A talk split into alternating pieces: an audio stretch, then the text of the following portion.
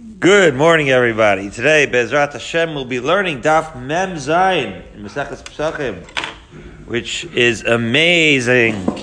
And where did we? How did we get here? Where we started off yesterday, we had the Mishnah, which discussed the fascinating conundrum of the person who has to be mafresh chala betuma on yantiv.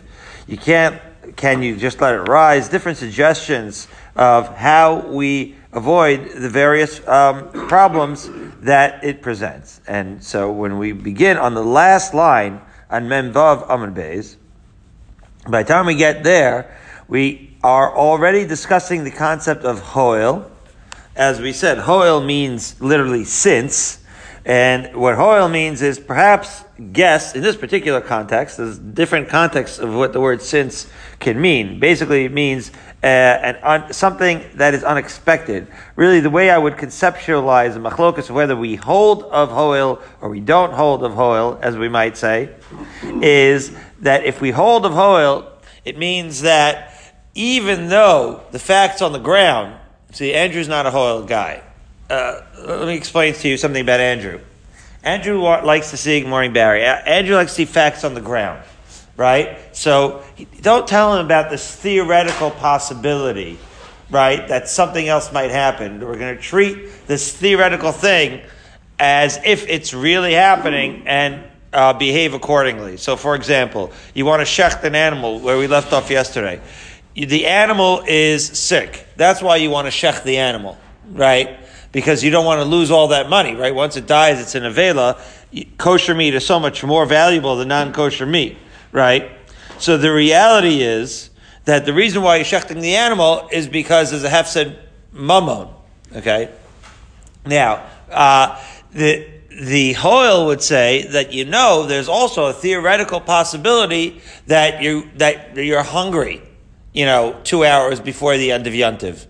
And so because you're hungry, maybe you would go ahead and shecht an animal two hours before Yontiv in order to have enough time to roast it so that you can eat it like five minutes before Yontiv is over. Andrew say, come on, man. You're not, this is not why you're shechting the animal. You're shechting the animal. So, the, so you're taking the Rav Chisda approach, Andrew, because what Rav Chisda says is, you know what? The real, the real issue is that you don't want to lose the money. Now, I'll, accept that the potential hefsed mammon is going to cause you to resolve to eat a kazayas, and as a, as a way of saving the money, and that's why you're allowed to shech the animal because you're resolved to eat that kazayas, and you and that's on yontiv, and you can't eat that kazayas of meat of yont right on yontiv without shechting the animal. That Rav Chisda will accept, but hoil he will not accept. Okay, so now. Mi'ikar adin, and this is going to be what we're going to analyze Rabbah and Rav Chisda, right? Me'ikar adin, with regards to cooking from Yontiv to Shabbos, right? So Rav Chisda says that you are allowed, well, we'll start with Rabbah. Rabbah says you can't cook really from Yontiv to Shabbos Me'ikar adin. You can only cook from Yontiv to Yontiv, right? Lech Ochal Nefesh says you can only cook for that Yontiv itself. Okay, so why do we let you cook from Yontif to Shabbos? Why are we going to let you cook a few hours before the end of Yontif? Because Rabbah holds of Hoil. Maybe guests are going to come, and therefore we're going to say that you're cooking for them. This is Rabbah. Rav Chisda says, come on, man. Guests are not going to come in the next two hours. And besides, you're, making a whole banquet. And who are we kidding? We're certainly cooking from Yontif to Shabbos. And therefore, Rav Chisda, in order to allow, because we both know that you're allowed to cook from Yontif to Shabbos. So in order to allow cooking from Yontif to Shabbos, Rav Chisda simply holds the Me'ikar Din, it's allowed. Right? And that's what we said. Rav Chisda said that Me'ikar Din, you're allowed to cook from Yontif to Shabbos. And since you're allowed to cook from Yontif to Shabbos, the only reason why you have an Eruv Tavshilin is so that you don't uh, forget and forget yourself and end up cooking from Yontif to Chol in a different context once you're already cooking towards the end of Yontif. So again, Rav Chisda holds you can cook from Yontif to Shabbos and that's okay.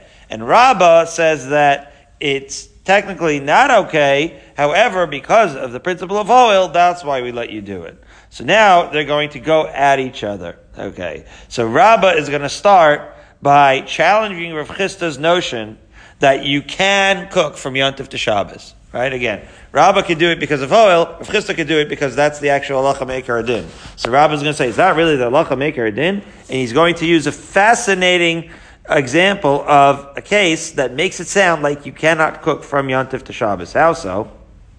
So, Esve, Lechem Hapanim. Lechem Hapanim. Now, what was the Lechem Hapanim? It was the bread, the challahs of the Beis Mikdash.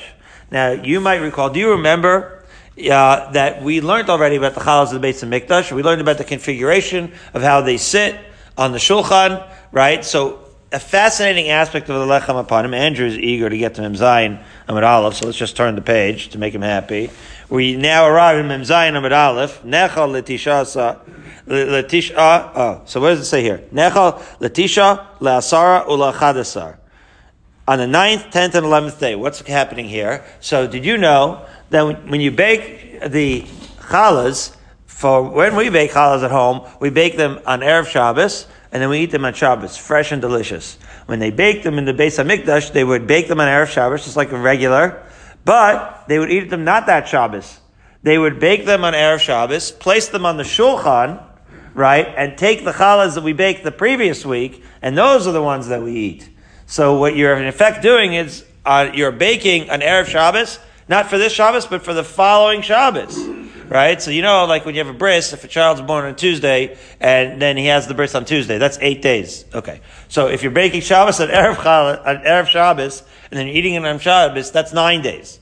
That's what it means. Nechal letisha la'asar ulachadasar. Well, okay, so on a typical week, you're going to be baking it on Erev Shabbos for the following Shabbos, that's nine days.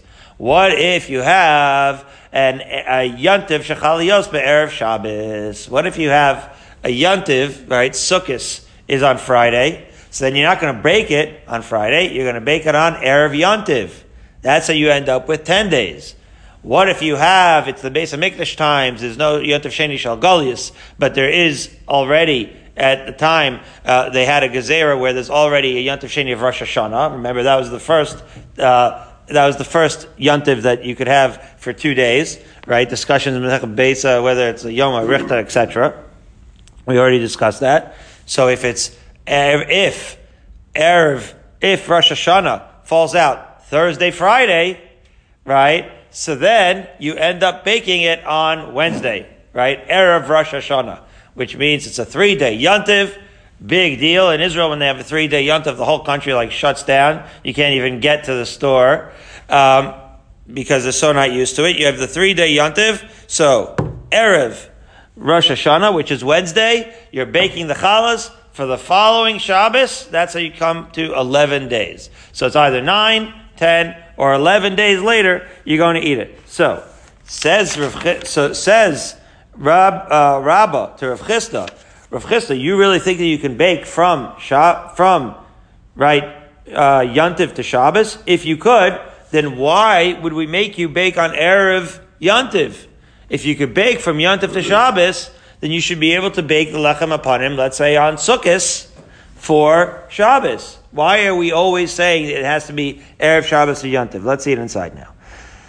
First word on Mem Zayin Adalf. Nechal Latisha La'asar La'chadasar. The lechem apanim are eating either the ninth, tenth, or eleventh day after you baked it. Lapachas v'lo Of course, one of the miracles of the Beis Hamikdash was that it was still fresh and delicious. Okay, as we know. So lo pachas lo yoser. In other words, right? It's never going to be earlier or later, uh, earlier than um, right nine, uh, later than nine, earlier than eleven. Ketzad, how so? So now we're going to walk you through it. Kedarka latisha. On a regular right week, it's nine days. Nefa be'erev Shabbos, nechal b'Shabbos latisha. You bake it on erev Shabbos and then you eat it the following Shabbos. That's nine days. Chal yom tov liyos be'erev Shabbos. Let's say Sukkot falls out, Shavuos, whatever falls out on Erev Shabbos. So then, Nechal Shabbos Lasara, right? So then you're baking it on Thursday afternoon, and then you can eat it the following Shabbos. That's 10. Shnei Yomim Tovim Shal Rosh Hashanah. If Rosh Hashanah falls out Thursday, Friday, the Nechal Shabbos Lacharasar, then you're going to bake it on Wednesday afternoon, and then you're going to eat it on Shabbos. It's going to end up being 11 days after you baked it. Why? Because the baking of the lechem apanim isn't doches Shabbos. Right? And we have the very informative Rashi over here that explains uh, a few other very interesting things. Like, for example, the fact that if Erev Rosh Hashanah, if it's, if it's, if it's Wednesday, Thursday, Friday, falls out that it's Shabbos that you're baking for is Yom Kippur. Just do the math.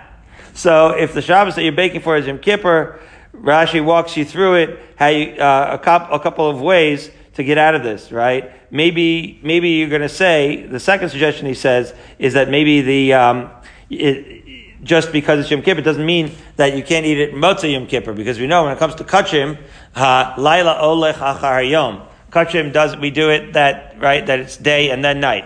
Everything else in, in the world, in our lives, in our Jewish lives, is Vayiher, Vayiboker. But when it comes to kachim, we first it's first the day and then the night, right? That's the schedule of when you can eat a korbanos, etc. So similarly here, the eating of the lechem apanim when in, in the world of the Beis Hamikdash, right? So when you're having your motzei Shabbos, motzei Yom Kippur, right? Motzei Yom Kippur shechalios b'Shabbos, that's still considered the eleventh day. Very very interesting. Okay. Um, Fine. And so, and then Rashi adds on at the very end that it says Rosh Hashanah Dafka, because at the time that they had the Lechem upon when the of Mikdash was existed, there was no Shnei Yomim Tovim Shel Galias. There's a question of whether the Gezerah of the Shnei Yomim Tovim of Rosh Hashanah existed in the Beis HaMikdash and how, you know, what, what the historical, uh, right, when this historical time period of this suggestion was. But the bottom line is, this is how we arrived in the Mishnah to 9, 10, and 11th day of eating the right lechem apanim. Be that as it may, certainly, says Rabbah, certainly we, you see, is that you're not going to be allowed to bake from Yontif to Shabbos, because after all, we're, even in a case where Rosh Hashanah falls out on Erev Shabbos, we're going to uh, ask you to bake on Wednesday. We're never allowing you to bake it on Shabbos, on Yontif itself, as Rabbah brings it home now. Asks Rabba, V'i amris tzorche Shabbos nasan beyantiv, if you're going to tell me, Rav Chisda, that you can actually do your tzorche Shabbos on yantiv, amaylo dachi yantiv. So why don't we just simply say that the need to bake lechem apanim is doche yantiv, and therefore you should be what baking on on yantiv, right? Let's say Rosh Hashanah or Sukkot or whatever. You should be baking it on erev Shabbos for Shabbos like we always do. So Amalei, Rav Chisda simply answers, Shvus Krova hitiru, Shvus Rechoka lo hitiru. Yes, the Chachamim said that Shvus, right, that doing this, uh, this idea of, right, this malacha of baking on Yontif for Shabbos is only when you're baking for Shabbos. In other words, Erev Shabbos, you can bake for this coming Shabbos. But this is what's called a Shvus Rechoka. Who said that you're allowed to bake on Erev Shabbos, which is Yontif, for what? A Shabbos down the line. In other words, when you say that you can bake for Yantif to Shabbos, so let's say you like, you, let's say your wife likes to bake, uh, a, you know, a thousand muffins and freeze them. So are we going to say that she's allowed, and let's say you're going to be away for the next five months. So what are you going to say? We're going to let her bake on Yontiv a thousand muffins for Shabbos five months from now? No, that's not what baking from Yontiv to Shabbos means. Baking from Yontiv to Shabbos means that if it's if Yontiv is Erev Shabbos, you can bake for that Shabbos. That Shabbos is a Shvus Krova. But Shvus Rechoka, that's not what it means. It's like, you don't take it literally and say Yontiv to any random Shabbos. No, baking for Yontiv Shabbos means Yontiv for this coming Shabbos. That's what Chisda is answering. So the lechem apanim is a very unique and fascinating example of where you're baking from Yantiv, but not for this Shabbos, for the following Shabbos, and that's not what Chazal meant when they said that they were matir baking from Yantiv to Shabbos. So that's a bad example of Chisda. So Rabba's, um, uh, uh, Rabbah, that, that Rabbah's example does not challenge of Chisda's uh, uh, notion that Yantiv to Shabbos is mutter. Okay, so Rabbah is going to try again. Okay, says Rabbi, Rabbi Shimon ben Gamliel, Dam Mishum Rabbi Shimon ben Asgan, Doche es Yom Tov ve'eno doche es Yom Tzom, ikala Okay, so the baking still within the lechem apanim, right? We say that it overrides, right, Yontiv, but it doesn't override Yom Kippur. Okay, so what are you going to say? What's going, what's going on here? So we see, right, that even Shvus, Shvus Rechoka was mutter. Why? Because he said, Rav Shimon Gamliel said, basically, that you can. It is doches a yontiv. It's just not doche yom kippur. In other words, the very idea of whether you can, whether you need to wait 9, 10, or 11 days was actually a machlokas. Rav Shimon ben Gamliel held that the only time that you cannot bake on Yontif for the following, you cannot bake the lechem panim on Yontif for the following week is if Erev Shabbos comes out to be Yom Kippur. If it's Yom Kippur, then you can't bake, but uh, that's the only case. So I guess there would never be a case where it's 11 days. It would only be 10 days according to Shimon Gamliel. But be that as it may, he actually holds of this idea of what? Of Shvus, of Shvus Rechoka. Well, the problem is, that everybody, no, I, I, misspoke. The problem is that everybody holds that you, that, that, you have to do 9, 10, and 11 days. So the fact that everyone holds that you do 9, 10, and 11 days means the fact that it's not doche es yontev, doche es yom tzom, it means that they were also matir the shvus rechoka. And the fact that they were matir uh, also the shvus rechoka, and then they didn't allow you to bake from yontev to Shabbos anyway, would mean that what? that it must be because we don't let you bake from Yontiv to Shabbos. To which Rav Chisda responds, no, this is why I jumped the gun. Rav Chisda responds, no, you're confusing the, the, the issue. But ha pligi, that was good for the machlokas. In other words, Rav Chisda's answer is what I said, which is Rav Shimon Gamliel would say, no, you, that, that's exactly the halacha. The halacha is that you can bake from Yantiv to Shabbos. In other words, you can you can bake it on, on Yontif to Shabbos, and that would be the machlokas. According to Shimon Gamliel, the only time that you can't bake it is if it's Yom Kippur, and right, and and then and then the and the other and then the other side of the machlokas is that you could bake it only on erev Yontif. That would be the actual machlokas of Shvus Rechoka versus Shvus Krova. But everybody agrees, says Rav Chisda, right, that you can, in fact, otherwise bake from Yantiv to Shabbos in a regular case. Let's read it inside. Says Rav Chisda, Baha Pligi, Mar Savar Shvus Krova Hitiru, right? Shvus Rechoka Lo Hitiru. Right, so the Tanna Kamma holds that Shvus Krova is okay, but Shvus Rechoka is not. And that's why they didn't allow you to bake it uh, on, you know, on Yantiv.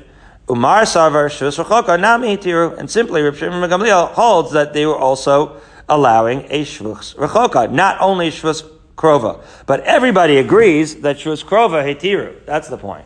That both the Tanna Kamma, this is what Rav Chisda is responding, both the Tanna Kamma and Rav Shimon Gamliel are going to allow a Shvus Krova, which is in fact the machlokas between Rabbah and Rav Chisda. So that, uh, so that settles that. No, we're going to have another challenge. 14 lines down uh, on Mem Zayin Amud Aleph. Let's see. Masiv Rav Mari. Now Rav Mari is getting in on the action. Rabbah stepped aside. Rav Mari is going to challenge Rav Chisda's idea from the first part of the Mishnah that we just quoted in Menachos as follows: Shtei halechem. Okay, we're back. We're still in Shtei halechem. Eina nechalos lo pachas mishnayim v'lo yoiser al shlosha. This Shtei halechem is not the lechem apanim. The lechem apanim is every Shabbos. The Shtei halechem is only on what Shavuos, part of the Shavuos korban. Okay, so on, on Shavuos you brought a beautiful korban, right? It was a korban tzibur. Uh, and you would bring shlomim, which is, right, and, and you would make the sacrifices of the animals, but also you would have bread, famously known as the shtei halechem, an amazing korban. Now, the shtei halechem have to be baked for Shavuos. But here's the difference between shechting animals as a korban and bringing a korban bread, challahs, as a korban. The difference is, Andrew, shechted animals, you're always shechting it fresh, right? When you, when you bring, when you bring a korban of an animal, you're not taking it out of the freezer and sticking it on the mizbeach like some Argentinian basar kafui, right? And sticking on the mizbeach. You're shechting the animal fresh. And after all, there's like a whole ceremony with the blood, right? Obviously, as we know. But that's happening on that day, right? We shecht karbanos on Yantiv. That's, that's what we say every time when we daven Musaf. On Yantiv and Shabbos, we're shechting korbanos. Okay? That's a malacha, but it's allowed in the Beis Mikdash. But baking bread is a different animal, pun intended. Baking bread is very different. You don't bake the bread. That's not part of the avodas hakarbanos. That is something that you do before yontiv. So again, you show up with the challahs, right? Already baked. That's different. You're not baking them on Yontiv the way you're shechting the animals on Yontiv. So that's very significant. So let's say the Yontiv is Shavuos. And you have this korban that's a composite of right, shechting animals and also bringing challahs. So, as it turns out, you're always going to be eating the challahs what? It's never going to be less than two days old, and it's never going to be more than three days old. Ketzad, says the Gemara. Nefas Erev Yantiv, Nechalas Yantiv L'shnayim. Right, as Rashi points out, as ArtScroll points out, that when, when, the, when this Mishnah says that you're eating it on the second day, it just means the next day. Right? It counts the day that you're baking it. Erev Yantiv is the day, day one. Okay. So, Nefas Erev Yantiv, right? You bake them on Erev, on Erev Yantiv of Shavuos. So that's when you're eating it on the second day. Chal Yantiv Lios Achar Shabbos, right? If you have, now this has to be Shavuos. We can't do Rosh Hashanah here because this is by definition the Lechem Apanim. So that's a Shavuos Korban. So let's say, right, uh, Erev Shavuos falls out on Shabbos. I'm sorry. Chaliyot Yontav Lios Achar Shabbos. Yeah. Nechalos Liyontav Lishlosha. Right. Uh, yes, I was right. Erev Shavuos falls out on Shabbos. Chal Yontav Lios Achar Shabbos. So Shavuos is Sunday. Erev Shavuos is Shabbos. Nechalas Liyontav Lishlosha. So in that case, you're going to do what? You're simply going to bake the chalas Erev Shabbos, as one does, and then you're going to eat those challahs on Sunday, on Shavuos. That's called the third day. Why? This baking of the challahs isn't dacha Shabbos, isn't dacha yantiv. Well, this is less of a chiddush. What's going on? Of course, you're not going to bake from Shabbos to yantiv, right? That, nobody said that. We only said that you could bake from yantiv to Shabbos. So what's going on here? Why is this a chiddush? Uh, so listen to this. Rav Mari says, "Vi amas tzarche Shabbos nasin biyantiv." If you're going to hold Rav Chisda right? That that tzarche Shabbos are done on Yontiv, hashta the Shabbos be Yontiv shari, right? Since you're allowed to prepare for Shabbos and Yontiv, the Yontiv beyontiv mibai. Aha. So you, of Chisda, who says that you could prepare from Yontiv to Shabbos, you certainly are going to say that you can prepare from Yontiv to Yontiv. The question isn't why can't you bake it on Shabbos uh, for Shavuos, which is on Sunday. The question is why can't you bake it on Shavuos itself? Bake the lechem apanim on Sunday. If you hold that you can bake from Yontiv to Shabbos, certainly you should be able to hold to bake from Yontiv to Yontiv, which is to say, Rabbah only allows immediate use. Uh-huh. So Rabbah is only going to let you bake it if you use it immediately. But here we're assuming that we're on Shavuos and we're baking it earlier in Shavuos for later in Shavuos. Rabbah would never even allow that were it not for Hoel, right? But Rav Chisda by virtue of the fact that he clearly allows you to bake from Yontif for later use, for delayed gratification, as it were. So certainly he would allow you to bake on Yontif for later use on the same Yontif itself. So according to the question again is according to Rav Chisda, why is he making you bake the lechem ha right the shtei halechem of Shavuos on erev Shabbos? Bake it on Yontif on Sunday itself, on Shavuos itself. Uh, bake it while you're staying up all night. You know, so, so you could already start baking. Uh, once you get a little woozy, you can no longer learn. Four in the morning, start baking. Okay. So Rav Chisda says like this, shiny hasam. The halacha there by the Shtei Halechem is different. Why? Because we have an explicit pasuk by Shavuos. The Amar Kra Lachem. Right? We had a, a pasuk of Lachem, Lachem v'lo gavoa. What's this pasuk of Lachem? It's the pasuk of Ochel Nefesh.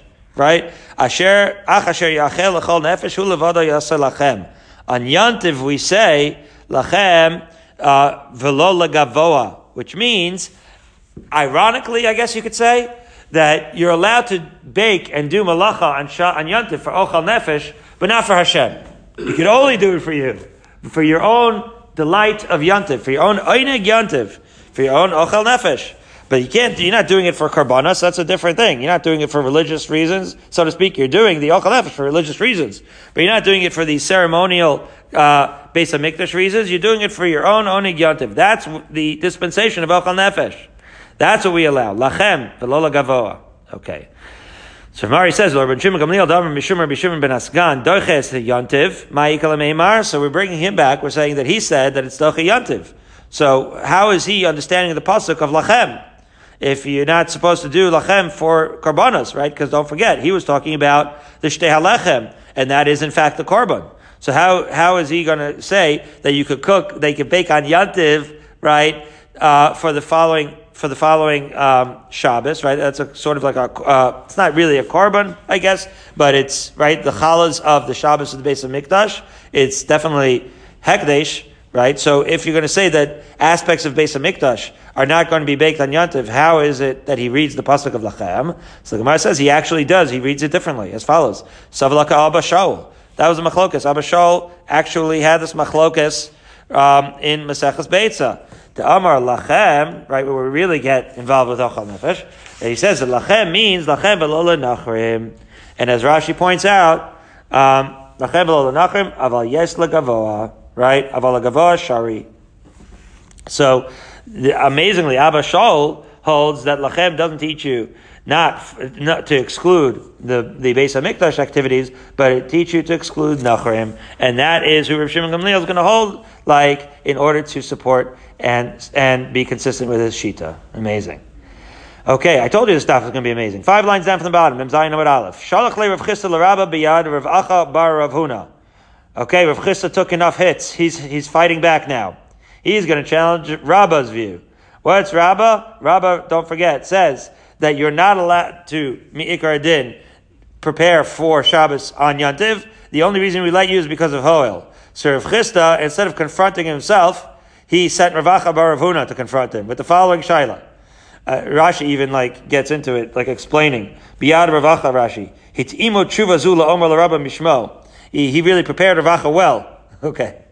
So what's this confrontation? As follows. Mi Amrin and Hoel. Really, Rabbah? You hold of Hoel? V'hatanan. We learned in the Mishnah of Makos the following case.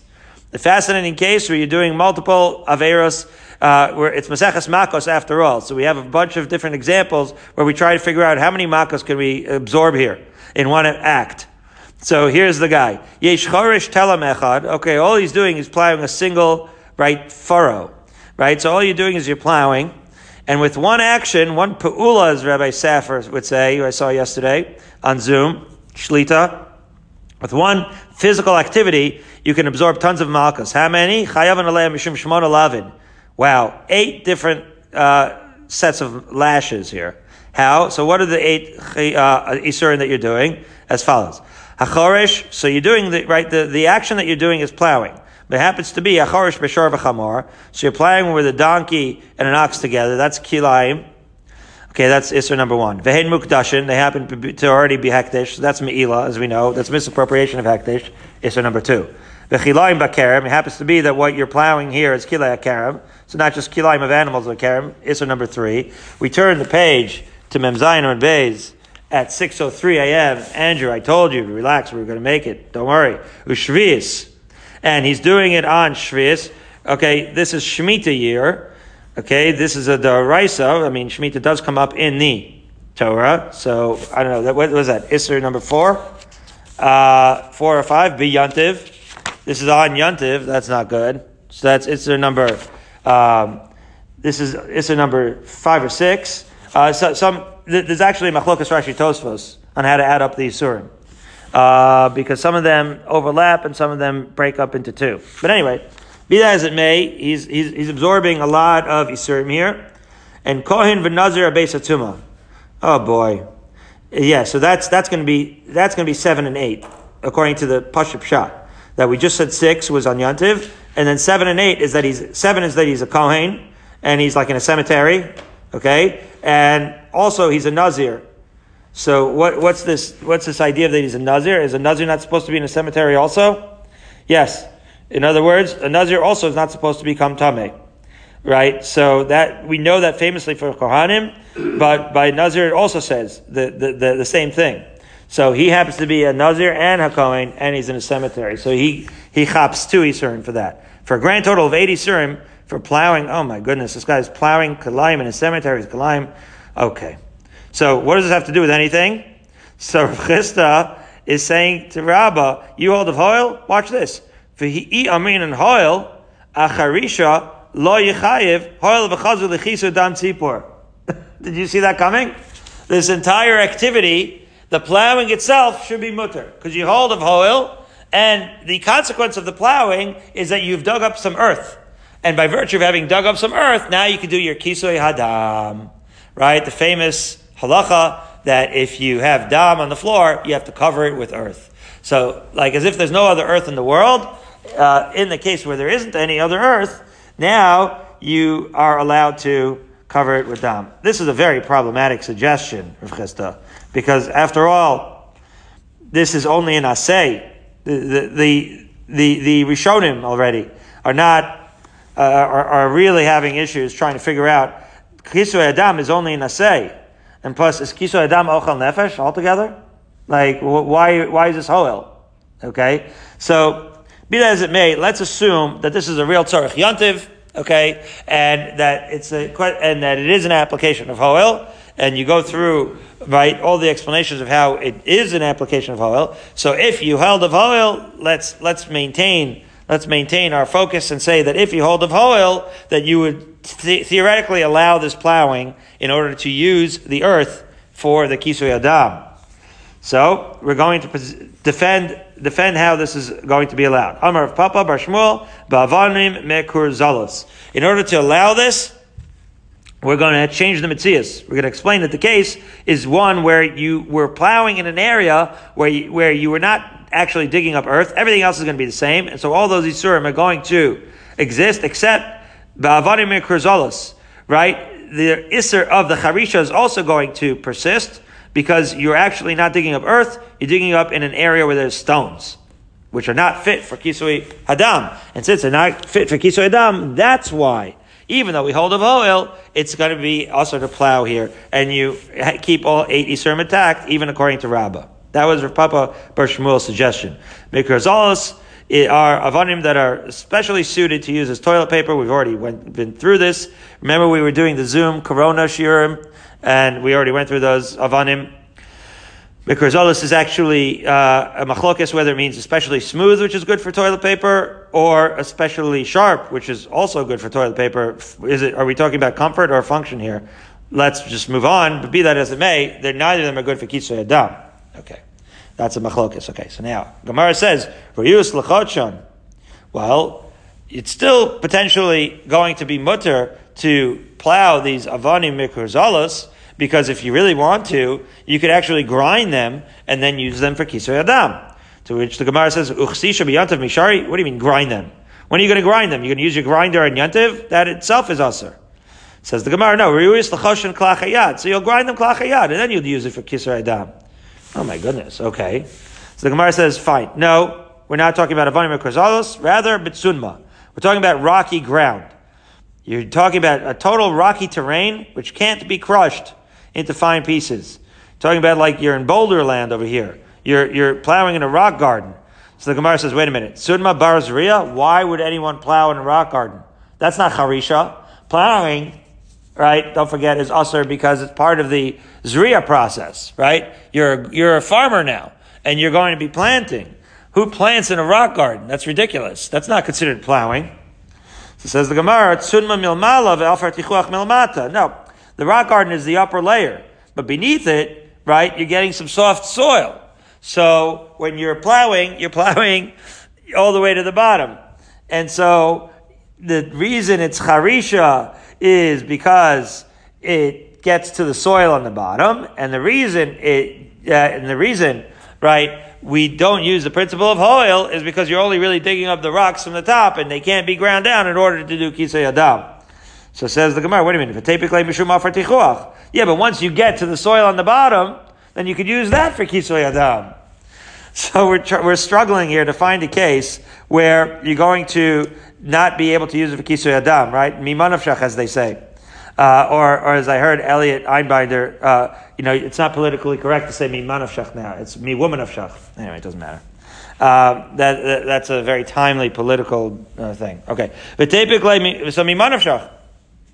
Right? Summa, sumna, summa milmala, v'afar tichuach milmata.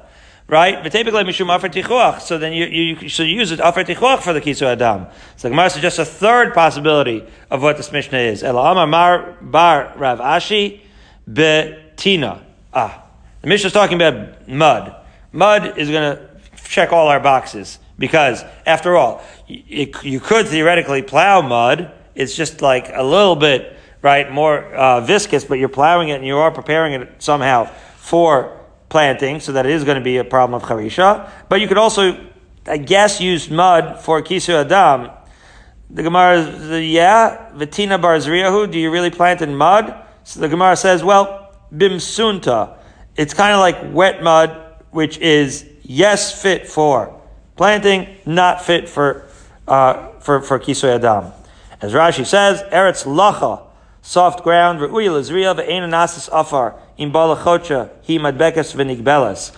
Right? If you're going to use it for kisu adam, it's going to be sticky.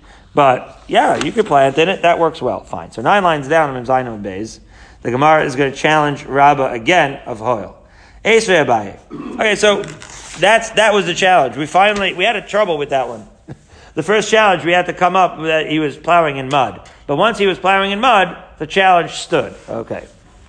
Because after all, why don't we say that you can use it for kisu adam? But then we said, no, the answer is that you can't use it for kisu adam, and there's no principle of hoil because it's mud. So we, we challenged him, and we literally had to say that the case was mud in order to get out of it. Uh, that's, that, that, that was a journey. Very interesting case. Okay, let's see this next case. Esve Abaye. Hamavashil gid anasha bechalav biyantiv. Okay, this guy's also looking for a lot of malchus here. He's cooking gid anasha in milk on yantiv. I'm not going to tell you the story that I heard about the guys in a specific yeshiva years and years and years and years ago, before our time. There be sure David Marchuk knows who I'm talking about. Uh, where they had a, a, contest who could do the biggest avera. You know, these are you know young guys before they flip out in Israel, trying to uh, trying to get it all out of their system. So this was an idea. You're cooking giran nasha in, in milk on yontiv, ve'ochlo, and then you eat it. You're not allowed to eat giran nasha. So there you get loke chamesh. You only get five. You don't get eight. You get five malk sets of malkas. So this guy didn't win the prize. Loke mishum mevashel gid b'yontiv. So the first one is you can't cook it and gid on yontiv. Why? Because you're only allowed to cook for ochel nefesh. You're not allowed to eat gid, Andrew. So if you can't eat gid, then it's not ochel nefesh. So that's malchus number one. Lokim mishum ochel gid. Eating gid in itself is malchus. This is number two. Lokim mishum mivashel basar b'chalav. Well, famously, right? Basar b'chalav. That's an interesting question in itself. Is a basar aser, like if you do nevela and, and, and milk, is that considered basar b'chalav? So that's according to the Shita that holds that it is in fact a problem of, of lo tavashe g'di mo. Okay. That's a machlokas in chulin. So we're going according to Rashi explains that this is according to the Shita that holds that it is an Isser Basar B'chalav. Okay. Mishum ochel. Oh, I'm sorry. Loka mishum mivashel basar v'chalav. V'loka mishum ochel basar v'chalav. That's going to incur two different, right? Because as we know, we have the machlokas for Isser Bishel, Isser Achila, Isser Hana. Famously, we already discussed this. It appears three times this lot of Hashel Gdi B'chalevi Mo. So you're going to get two malchus for that. Mishum havara. And then the fifth uh, Isser is going to be the fact that you lit this fire on Yantav altogether. Uh-huh. Why don't they list that? Um, you're saying the Hana. So I, I, I, think it's a good question. Barry wants to know why not the Isser Hana. I think Hana in that case is not necessarily the Hana of eating. I, I guess once you're eating it, you're only chayiv once. It's a chiddush, right? In other words, if you only sold it, then you'd have a chayiv Hana. I'm not 100% sure, but for now, let's assume that eating it trumps hana. Let's assume that, and I'll get back to you. Okay. Barry wants to give this guy six sets of malchus. He doesn't like this guy at all. Okay. He says, get one for, for Achila, uh, Bishul, and Hana. Okay, so let's find out if, if once you're having it for Achila, whether you could be Chai for Hana also. Because he didn't sell it, he ate it. All right, but maybe, maybe if you're eating it, you're also getting Hana. Let's look into that. Bli nether. Okay. Okay, okay, so now. What's the kasha? The kasha is as follows.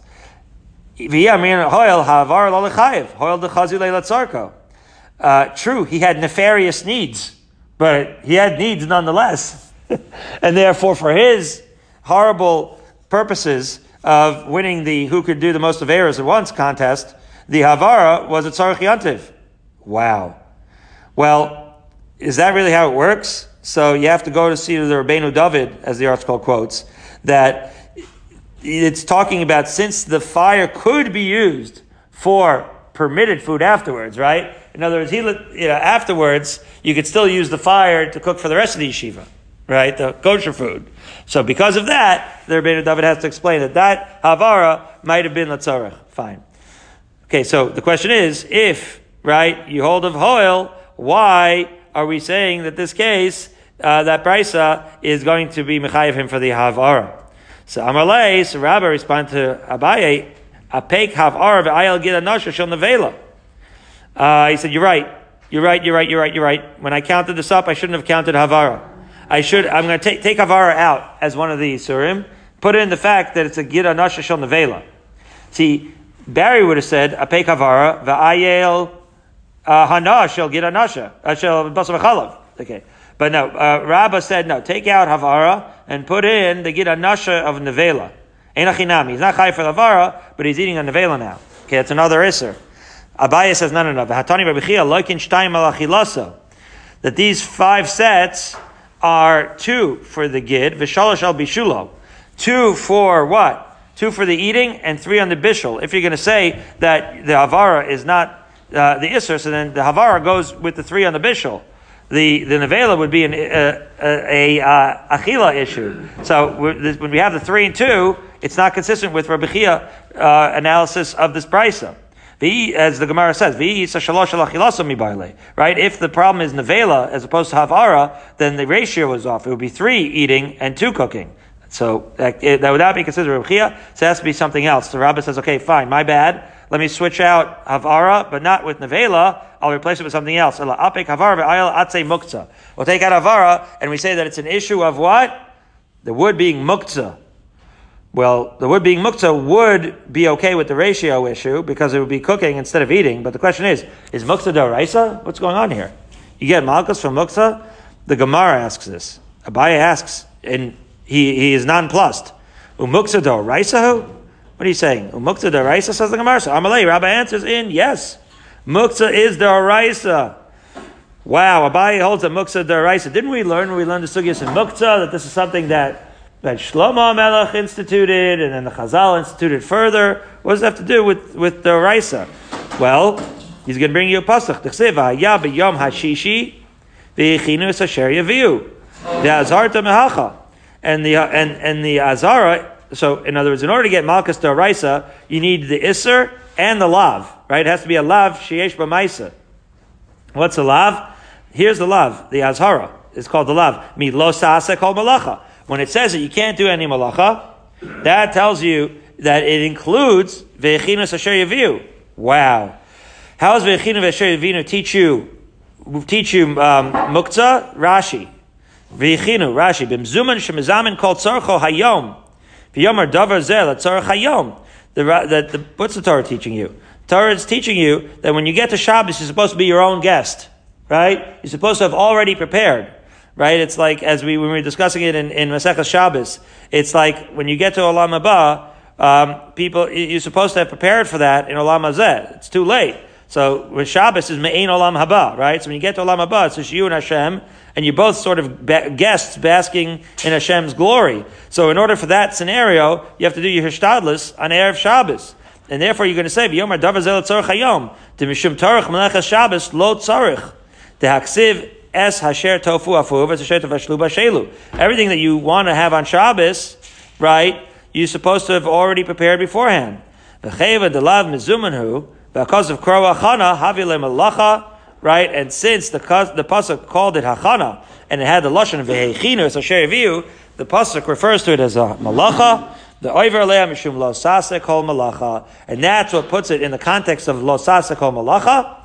And therefore, that's what makes it a real lav. That's the azhara. And the amazing, amazing shita, the amazing shita that Rabbah holds that muktzah is in fact alluded to mido rice, and you get malchus for it. So as we arrive at five lines up from the bottom Zion and Beis, Abaye is going to object that that is that idea that malchus is midoraisa is, is inconsistent with Rabbah with something that Rabbah said elsewhere as follows. This is somewhat of a lengthy question. And so let's begin because we have six whole minutes, Andrew. He can't believe this. He thought this was the slowest daf he ever heard in his life, and yet we're going to get past Mem Zayin. I told you, Andrew. You, got to trust the process. Okay. I don't know. I woke up. I already started with Andrew before we even started here today. And I'm just so excited to see you today. Thank you. Amalai. Abai says to Rabbah, Okay, you yourself said the following. You yourself said, Bar name of Chista. Mayasef Chista, Amila Bai Minei Rav Huna. Some say this question of Rav Huna. Okay. Be it as it may. Hevi Seme Afar Ushchata Tamid B'Yantiv Mao. What would be the case if you brought a sheep from somewhere far and then shechted it as a tamid? What's the halacha? Can you bring that sheep on the mizbeach? Okay, interesting question. Can the sheep come from far away? Okay, what's the question? Vat. So Rabbah, you answered like this: that that in fact, right, you, that one sheep, that what that, he, that in order to answer the question, you expounded on the following pasuk. This is not a pasuk in the Chumash and the pasuk in Yecheskel. The pasuk says, "V'se achas min hatzon, min hamasayim, min mashke Yisrael lemincha laola l'ishlam l'chaper lehem neum Hashem Elokim." Okay, v'se achas min hatzon sounds like the sheep that you're getting is maybe not from far away, but from your own flock. Let's let, us let us see what's going on. He's going to expound the pasuk one by one, one by one. Okay, v'se. So says expanding on this pasuk, se v'lo habachor. If it's a se already, it means it's a sheep. A sheep, uh, you should know, Kalman knows this, that sheep either means male or female. But Bechor can only be a male. So therefore, when it says si, se, it's excluding Bechor. Okay, so it can't be Bechor. So now this pasuk, from this pasuk, we're expounding where can this sheep for the korban come from? Well, it can't be a Bechor. Achas velo meiser. It can't be one of the animals designated as meiser behema. Okay. Min hatzon velo apalgas. Aha, here we go. Min hatzon means it's not from the palgas. What's the palgas? So the palgas is, is the sheep in the what? Uh, the 13th month, right? In the first 12th month, it's a keves, right? And then past that, it's an ayil. But during that 13th month, it's a palgas. So it can't be one of these palgas status as we turn to Milchesim at Aleph. Min hamasayim. One out of 200 means that what? That's already referring to the Nesachim, to the rest of the korban. That what? That it can't, that it can be drawn from the 200 parts of, of what? Of yain that remain from the vat. Which means that you can draw the yain from, of the, for the nesachim of this korban, right, from a vat that has the same amount of what usr wine as long as the isser is batal. We already talked about this bittul of yain in the, for the nesachim. It has to be one two hundred, right? So after the Nesachim has been removed, 200, right? Uh, you have 200 equivalent kosher portions that have to remain. A, a detail of the salacha of the Nisach Hayayin, very fascinating detail that comes from the pas, from the pasuk. Okay, Mimashke Israel, it has to be that the Nesachim have to be mina maitar Israel, that which uh, Israel, right? That it can't be just yain that the, non-kosher wine, right? Or it has to be wine that uh, that has to be drinkable. Mikan Amr. From all of this, they said ein mevi Nesachim tevel. When I say non-kosher, I mean that you're not supposed to bring nisachan yain from tevel grapes. Whew. So that's what we learned from the pasuk. Well, based on that last point of the tevel grapes, the brisa concludes yachal lo yavim min muktzah. You might have thought that what? That, that last pasuk, Mimashke Israel, means that you can't bring it from muktzah. Amrit ma tevel miyuchad she'isur gufo garam lo, av kol she'isur gufo garam lo, uh, she'isur gufo garam lo. That what? That when we say that it has to be from Mashke Israel, it must be that it has to be from something that what? That is inherently, in other words, you can't bring something that is inherently uh, non-kosher. Well, Yain that's tevel is inherently non-kosher. The non-kosherous, the trephus, so to speak, is in the grapes themselves. But yain that is mukta is not inherently usr. That's kosher wine. Happens to be mukta, but that's kosher wine. That's an external isser. So that's what he's saying. You might have thought that you can't use mukta wine for the nisachayayin. How yatsa mukta she'ain isur gufo garam lo. However, we're saying that mukta is allowed because that is not an inherent isser, ela isser davar acher garam lo. Rather, it's an external isser. V'yamit isser muksa daraisa. Wow, bringing it all back around. If you said that the isser muksa is daraisa, mali isser gufu, mali isser davar acher. Daraisa implies that the isser is inherent. And therefore, by virtue of the fact that we see that the isser is external, must be muksa is not daraisa. Whew, we'll pick up here tomorrow. After you. So we've arrived uh, somewhere up to Va'od. Yeah, the second wide line on Memchesim Aleph.